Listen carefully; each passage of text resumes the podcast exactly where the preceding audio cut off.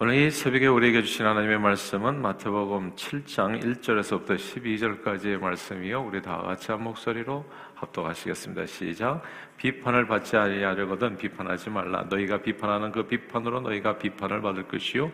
너희가 헤아리는 그 헤아림으로 너희가 헤아림을 받을 것이니라. 어찌하여 형제의 눈 속에 있는 티는 보고 내 눈 속에 있는 들보는 깨닫지 못하느냐. 보라 내 눈 속에 들보가 있는데 어찌하여 형제에게 말하기를 나로 내 눈 속에 있는 티를 빼게 하라 하겠느냐 외식하는 자여 먼저 내 눈 속에서 들보를 빼어라. 그 후에야 밝히 보고 형제의 눈 속에서 티를 빼리라. 거룩한 것을 계획해 주지 말며 너희 진주를 돼지 앞에 던지지 말라. 그들이 그것을 발로 밟고 돌이켜 너희를 찢어 상하게 할까 염려하라. 구하라 그리하면 너희에게 주실 것이요 찾으라 그리하면 찾아낼 것이요 문을 두드리라 그리하면 너희에게 열릴 것이니. 구하는 이마다 받을 것이요 찾는 이는 찾아낼 것이요 두드리는 이에게는 열릴 것이니라 너희 중에 누가 아들이 떡을 달라 하는데 돌을 주며 생선을 달라 하는데 뱀을 줄 사람이 있겠느냐 너희가 악한 자라도 좋은 것으로 자식에게 줄줄 줄 알거든 하물며 하늘에 계신 너희 아버지께서 구하는 자에게 좋은 것으로 주시지 않겠느냐 그러므로 무엇이든지 남에게 대접을 받고자 하는 대로 너희도 남을 대접하라. 이것이 율법이요 선지자니라. 아멘.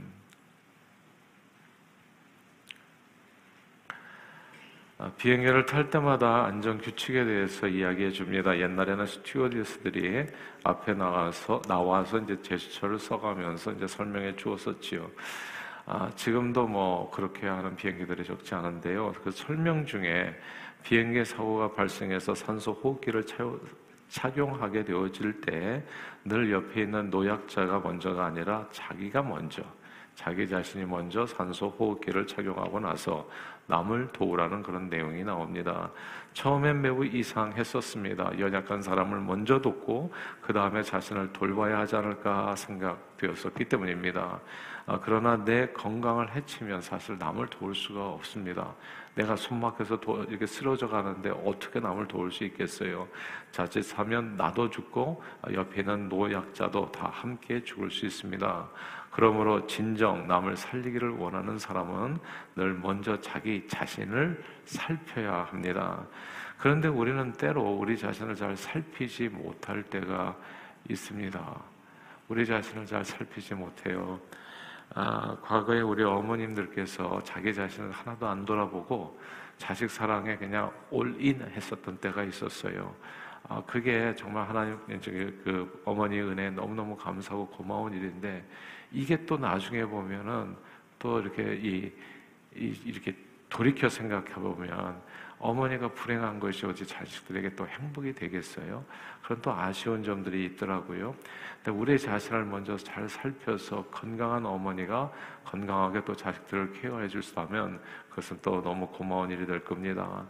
우리는 근데 그것뿐만이 아니라 남을 돕는 것뿐만이 아니라 남의 잘잘못에 대해서 판단할 때도 아, 이게 또 우리 자신을 살피지 못하는 경우가 많습니다. 남의 잘, 잘못은 쉽게 깨알같이 분석하고 비판하고 지적하고 쉽게 용서하지 못하고 정말 오랫동안 품을 품고 사는데 그냥 이게 진짜 오랫동안 분을 품고 살잖아요. 일제 시대가 1945년에 끝났는데 저는 일제 시대 살지도 않았고 몰라요. 근데 일본 사람은 아직도 제 안에서 원수예요. 누가 이렇게 만들었는지 모르겠어요. 70년이 뭡니까, 지금?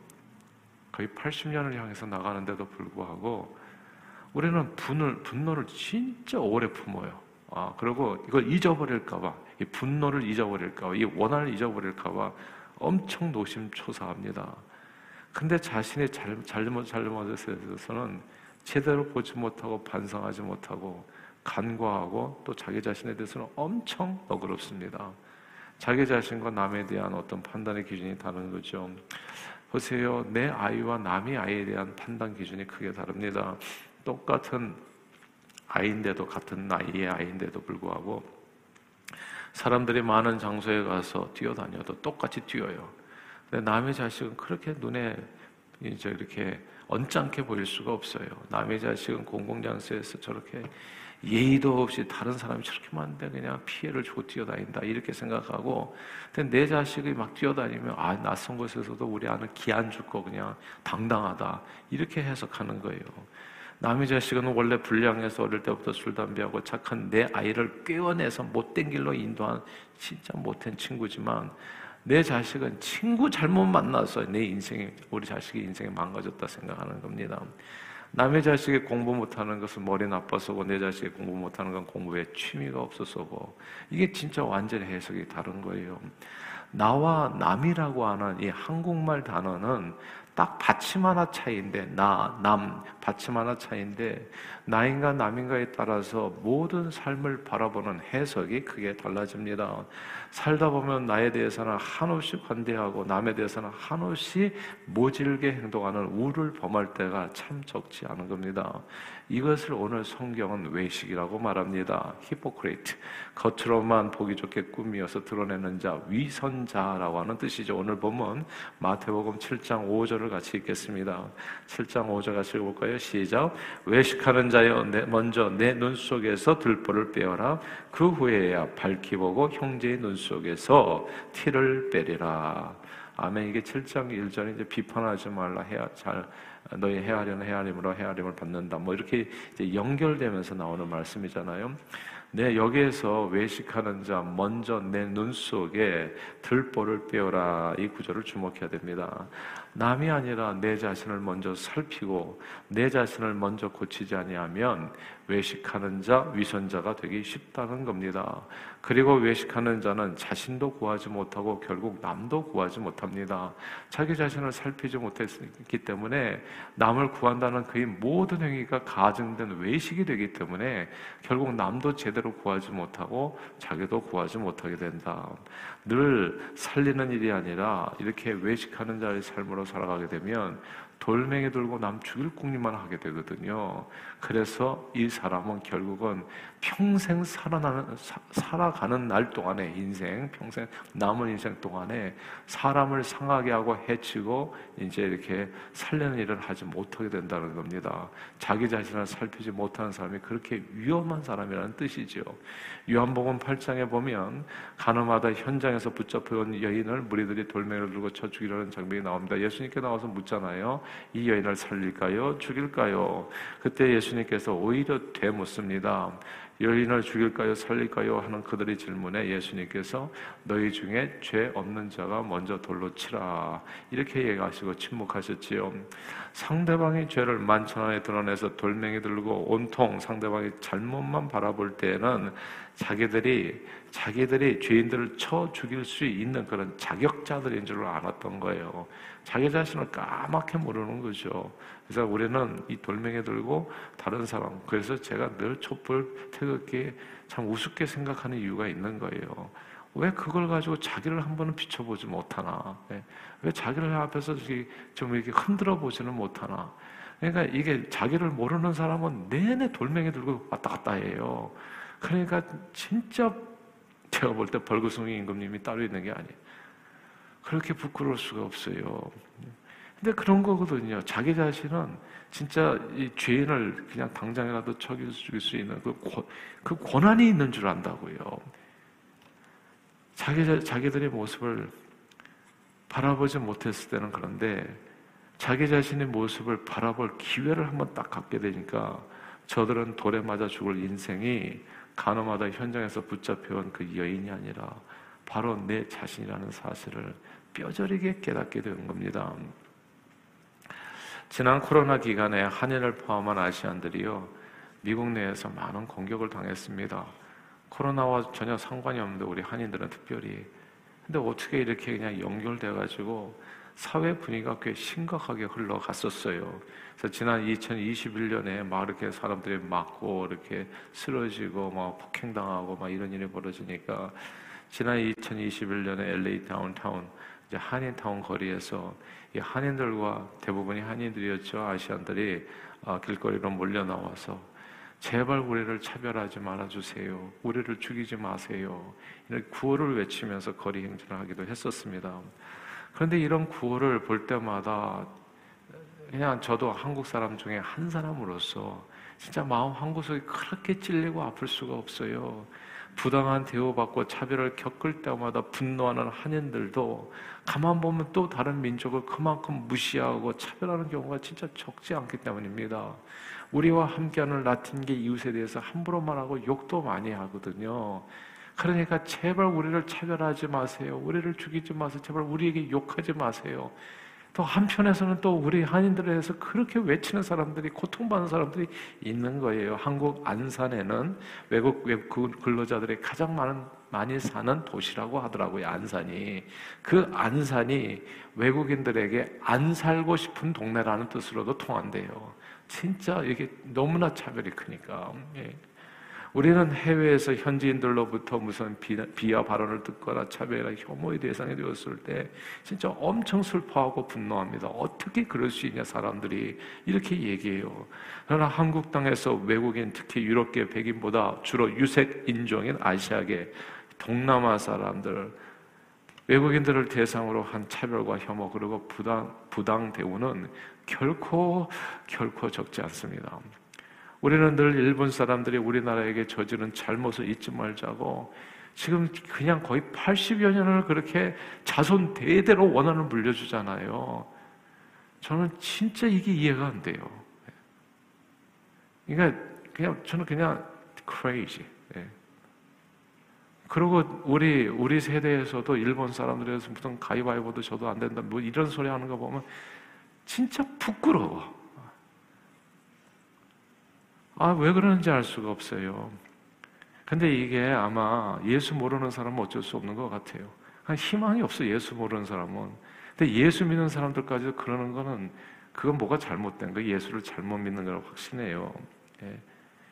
왜냐하면 그런 얘기를 할 때마다 진짜 마음이 괴로워요. 베트남에 가서 돈 몇 푼 때문에 아무 원한도 없는 베트남 사람들을 수없이 잔인하게 죽인 사람들이 한인들이거든요. 근데 우리는 우리가 잘못한 일에 대해서는 미안해요. 그냥 어물쩍 넘어갈 때가 많아요. 그러니까 베트남 사람들이 아직 문제 삼지 않아서 그렇지 나는 그거 어떻게 풀 수 있는지 알 수가 없어요. 돈 때문에 사람을 죽여요? 남 나라에 가서? 아, 진짜. 그러면서, 이, 아, 그러니까 내 안에 들보는 어마어마한데 남의 잘못만 들추어서 분노하는 경우 오래 그냥 갖고 그냥 원한을 대대로 물려주고 이게 너무나 창피하고 부끄러운 거예요.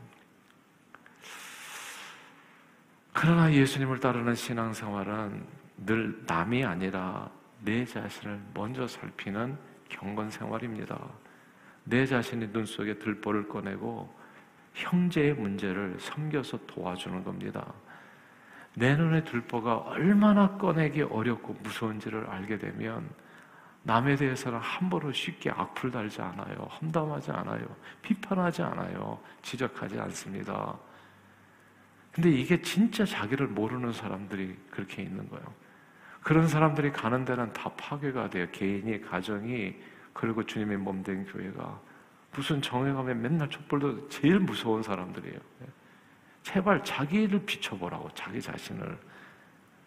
자기를 자신을 비춰보면 그렇게 안 돼요. 누굴 끌어내리기가 안 돼요, 그게. 누구를 죽이게가 안 된다고요. 그 마음 자세가 이래요. 티를 뺀다는 게 상대, 돌멩이 들고 상대를 비판하는 게 아니라 상대를 살릴 궁리를 하게 됩니다. 내가 비판받는 것이 얼마나 고통스럽고 괴로운지를 알게 되면 다른 사람을 비판이나 지적이나 험담이 아니고요. 더욱 온유하고 겸손한 마음으로 어떻게 하면 상대의 고통을 덜어줄까 말이 달라지는 거예요. 살릴 수 있는가를 연구하게 된다고요. 그게 오늘 본문의 뜻이에요. 네 눈의 들보를 먼저 빼고 다른 사람의 티를 빼라는 것은 다른 사람의 티를 공격하라는 뜻이 아니에요. 근데 한국은 무슨 공격이더라고 사람들이 다. 너는 아니다. 내려와라. 뭐 이런 거잖아요. 그게 아니고 티를 빼라는 것은 도와서 그 사람을 온전하게 살려주어라. 라고 하는 뜻이거든요, 이게. 아, 언제나 우리가 함께 다 잘 사는 비결은 내 코에 호흡기를 먼저 씌우고 다른 사람의 코에 호흡기를 호흡기를 씌워주는 겁니다.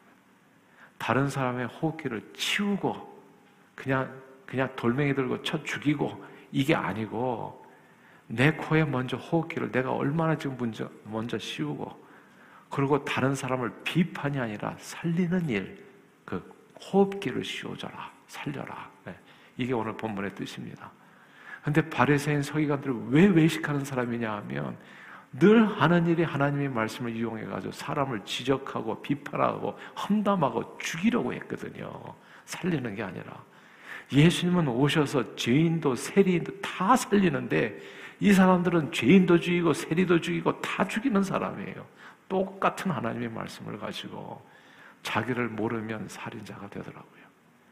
자기를 모르면 정말 살인자가 되더라고요. 우리 가정에서도 부부간에 가만 보면 우리가 다툴 때가 있잖아요. 근데 어느 순간에 깨닫게 됐어요. 저는 제 아내보다도 일도 나은 사람이 아니에요. 진짜 형편없는 하나님의 말씀에 비춰보니까 내가 오늘까지 살아있는 게 기적이에요. 이 자리에 서 있는 것도 기적이고. 사람들은 좀 일찍 죽으면, 아, 참 억울하다 그러는데, 제가 알고 보니까 하나도 억울할 것이 없어요. 한 살 때 죽어도 두 살 때 죽어도 일도 억울할 게 죽을, 억울한 게 일도 없는 나는 그만큼 죄인이 하나님 앞에. 아직도 모르신다면 성경을 잘 보세요. 하나님 앞에 선한 사람, 의로운 사람 없고 모든 사람의 죄를 보면 하나님의 영광에 아무도 이르지 못해요. 내가 정말 흑인이나 백인이나 이렇게 두고서 내 자신을 비교할 때 누구하고 비교해야 돼서 내가 하얗게 보이는 거지 하나님의 색깔에 비유하면 나는 까만. 그냥. 그냥 조금 더 설 수 없는 사람. 지금까지 살아있다는 이것이 기적이에요. 근데 내가 누구를 비판하겠어요, 감히. 하나님 나를 불쌍히 여겨주세요. 우리가 우리에게 죄 지은 자를 용서해 준 것처럼 내 죄를 용서해 주시옵소서. 이름, 이 맥락에서 다 나오는 거예요. 그래서 나, 하나님 살려주십시오. 그 내가 살, 그 은혜를 힘입어서 나도 다른 사람에게 은혜를 베풀어서 다른 사람을 살리는 일을 하는 겁니다. 그러므로 늘 말씀으로 자신을 돌아보아 내 눈 속에 들보를 제거하고요. 다른 사람의 영혼을 죽이는 게 아니라 괴롭히는 게 아니라 살리고 정말 의욕을 주고 힘을 주고 구원하는데 온전히 쓰임 받는 저와 여러분들이 다 되시기를 주의 이름으로 축원합니다. 기도하겠습니다. 하나님 아버지 간절히 기도합니다. 죽을 수밖에 없는 죄인들을 정말 아무 비판하지 아니하시고 정죄하지 아니하시고 심판하지 아니하시고 내가 이 땅에 온 것은 너희를 심판하고 죽이기 위함이 아니라 너희를 구원하기 위함이라. 그리고 예수님께서 십자가에 대신 우리 죄를 다 담당하시고 죽으심으로 말미암아 그 보혈의 공로로 우리가 오늘도 숨쉬고 살게 됐습니다. 천국의 소망 가운데 달려가게 됐습니다. 이 사실 1만 달란트 용서받았던 이 사실을 깨닫고 확실하게 붙들게 된다면 하나님 우리가 우리에게 죄 지은 자 용서하는 것 그까이가 아무것도 아니라는 것을 곧 알게 됩니다. 사랑하는 주님 늘 자신을 살펴 들보를 예수 보혈로 제거하고 다른 사람의 눈에 있는 티를 불쌍히 여겨 돕고 섬겨 살리는 일에 온전히 쓰임받는 저희 모두가 되도록 축복해 주옵소서 예수 그리스도 이름으로 기도합니다. 아멘.